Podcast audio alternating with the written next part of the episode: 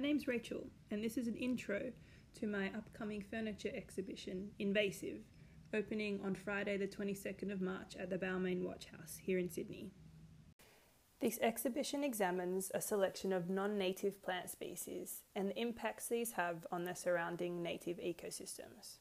I explored this through the use of allegory uh, and their invasive characteristics embedded into objects.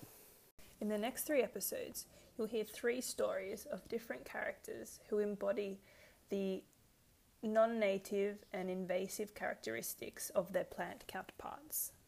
These stories give the furniture within the exhibition some context, so feel free to have a listen before you attend on Friday. Otherwise, uh, throw in some headphones and listen while you're in the room so you can have a further understanding of why I've chosen particular surface treatments or materials for the furniture that I've made. I look forward to seeing you on Friday, and in the meantime, enjoy the next three stories.